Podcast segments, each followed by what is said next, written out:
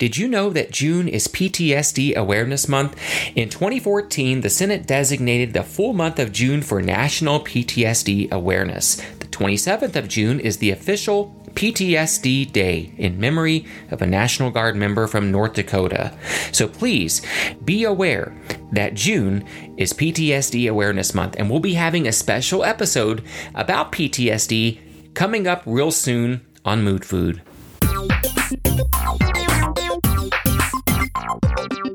And good day to you, and thank you so much for tuning in to Mood Food. We are now on episode number seven. Thank you so much for taking the time to join us for today's broadcast.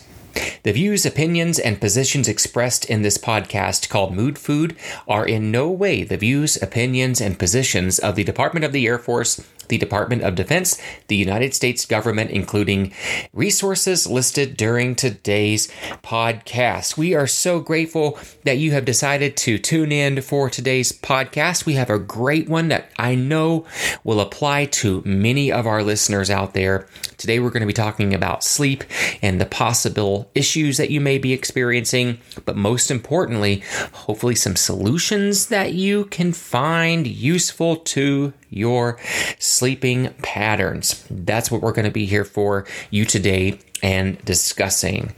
Thank you so much to everyone who's continuing to download us and like us and give us those reviews. We've had a lot of interaction on the Facebook page and we've had some emails coming through, so we really appreciate that. If you have any show ideas, email us at moodfoodpodcast at gmail.com or look us up on Facebook. It's Mood Food Podcast. Very easy to find.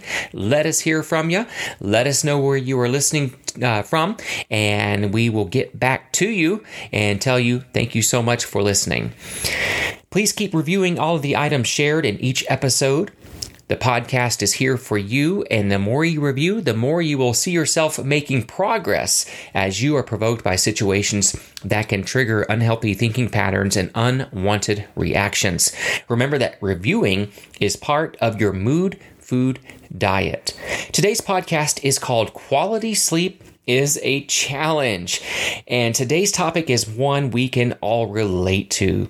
It is an estimated that sleep related problems affects 50 to 70 million Americans of all ages and socioeconomic classes.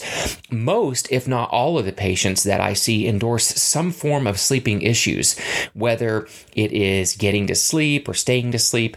The most common causes for disruptive sleep can be uh, due to a variety of different items and things physical issues such as gastrointestinal issues, pain, allergies, asthma, and I know a big one for me is frequent urination. I drink a lot of water throughout the day and then some nights I get up like three or four times marching all night to the toy toy. And that's exhausting. I can't even get a good night's rest because I'm always going to the bathroom. So that's a behavior I'm going to start changing. And that's part of the tips I'm going to be sharing with you today, along with others. And I will put these tips in our description for the program. That way, if you don't have a pen and paper right now, don't worry, they'll be in the program description there for you. And so that behavior can be very tiring, as I just got through saying. So, another cause could be psychiatric issues such as chronic anxiety, depression triggered by situational and chronic life stressors. Uh, you could be affected by changes in routine, retirement, job loss. You may have recently lost a loved one, or you may have moved to a new location. It can be very disruptive to your sleeping pattern. Environmental factors such as alcohol use, light, noise, or extreme temperatures can also throw off your sleeping patterns. So you see, sleeping patterns can be disrupted by multiple factors. The guidelines I'm going to share with you are some sleep hygiene tips that you will hopefully find useful and beneficial to you. I want to stress though that if you are having chronic health problems, make sure that you go see your physician so he or she can see if there's any other underlining issues or conditions going on. That's very important. So, here are the guidelines that I promised you. All of which I'm about to share is public knowledge. You can Google it, you can look it up out there, and there are many different resources out there that are very useful for sleep. These that I, uh, the ones that I have picked for today's show, are very uh, most effective that I have found in my own personal life, and so I just wanted to share them with you. So let's go ahead and we are going to take part in reading the sleep hygiene guidelines list. So we're going to start off with sleep only as much as needed to feel refreshed the following day. Restricting time in bed helps to consolidate and deepen your sleep patterns. Spending excessive time in bed can lead to a fragmented style and shallow sleeping pattern. The second part here is have a routine wake up time. That's you have to do that 7 days a week. I know that's hard because I do like to sleep in on Saturday and Sunday, right? But a regular wake up time in the morning will help set your biological clock and leads to regular sleep onset. And the next one is your bedroom should be comfortable and free from light and noise. A comfortable bed and bedroom environment will reduce the likelihood that you will wake up during the night. Excessively warm and cold rooms can disrupt sleep as well. A quiet environment is more uh, sleep promoting than a noisy one, of course. Noises can be masked with background white noises, such as the noise of a fan, or you can sleep with earplugs. Bedrooms may be darkened with blackout shades, or you can wear sleeping masks position clocks out of sight. And I have to do this because I'm a clock watcher. And if I wake up in the middle of the night, I'm going to look at the clock. And then the next night, I wake up at the same time because I'm programming my brain to wake up at that particular time. So I said no more. So you have to cover up that. So uh, make sure you position your clocks out of sight since clock watching can increase anxiety about the lack of sleep. Let me tell you, at night, I have three sound machines and we sleep with a fan, and we have a humidifier going, and on my phone, I have another fan noise. And do you think that really works for me some nights? Heck to the no.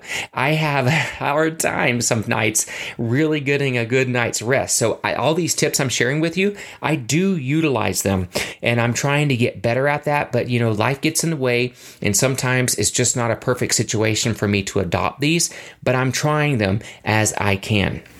Another important thing that I have definitely cut back on is caffeine. You want to avoid caffeine four to six hours before bedtime. Caffeine disrupts sleep, even in people who do not subjectively experience such an effect. You know, individuals with insomnia are more sensitive to mild stimulants than our normal sleepers. Caffeine is found in items such as coffee, tea, soda, chocolate, and many over the counter medications like Excedrin.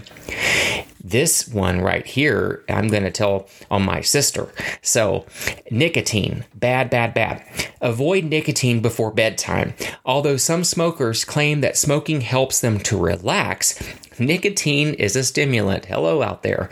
Thus, smoking, dipping, and chewing tobacco should be avoided near bedtime and during the night.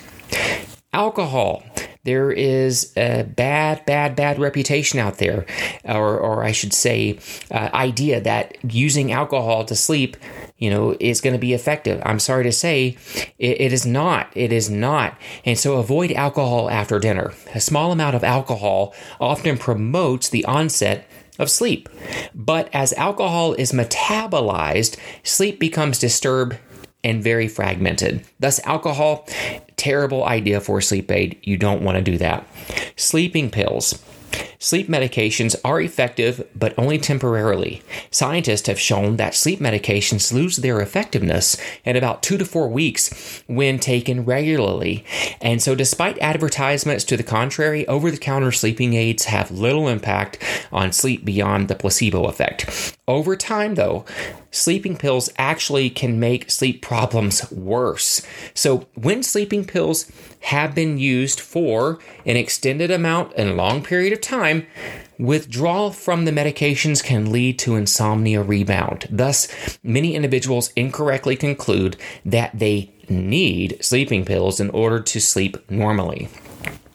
Exercise and hot baths. Avoid vigorous exercise within two hours of bedtime. Regular exercise in the late afternoon or early evening seems to aid sleep.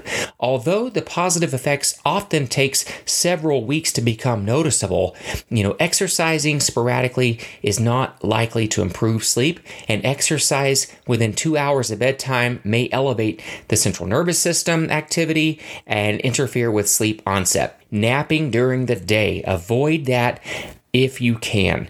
Many individuals with insomnia pay for daytime naps more with more sleepless nights. So thus it is best to avoid daytime napping.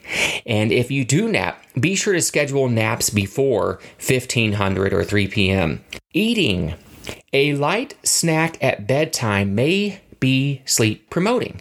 A light bedtime snack, such as a glass of warm milk, cheese, or a bowl of cereal, can promote sleep.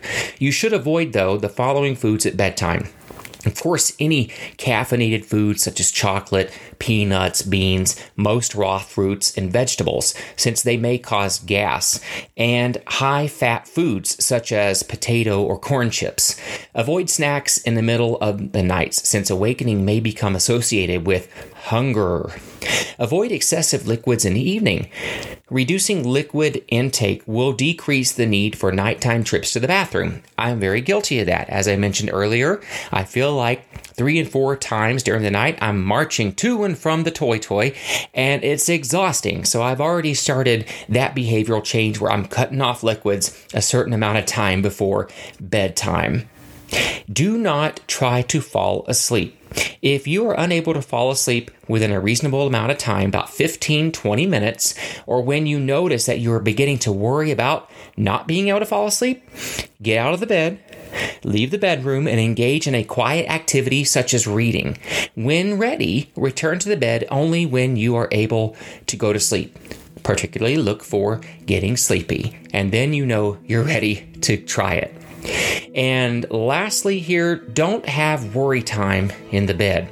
Plan time earlier in the evening to review your day, plan the next day, or deal with any other kind of problems that you may have been faced with.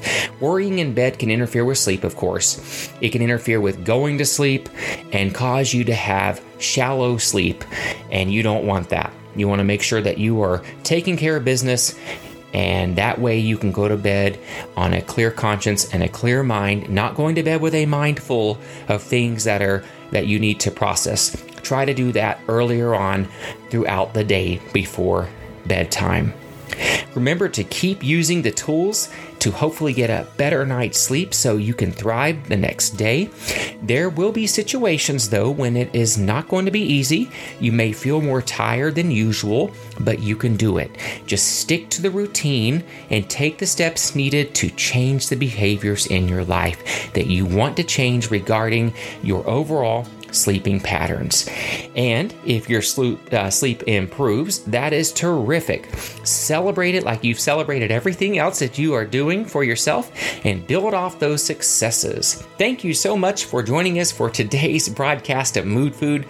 Please make sure that you subscribe to us, you rate us, you like us. If you have downloaded us from the Apple Podcast platform, please leave us a review there. We would greatly appreciate that. Remember the disclaimer at the beginning because I'm sticking to that that. And remember to keep your mood full of positive mental food always. And if you have any show suggestions or you just want to say hi, let us hear from you.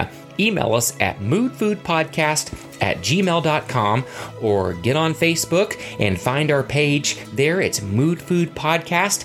Drop us a line there. We would greatly appreciate that. Thank you, everyone, for all of your support.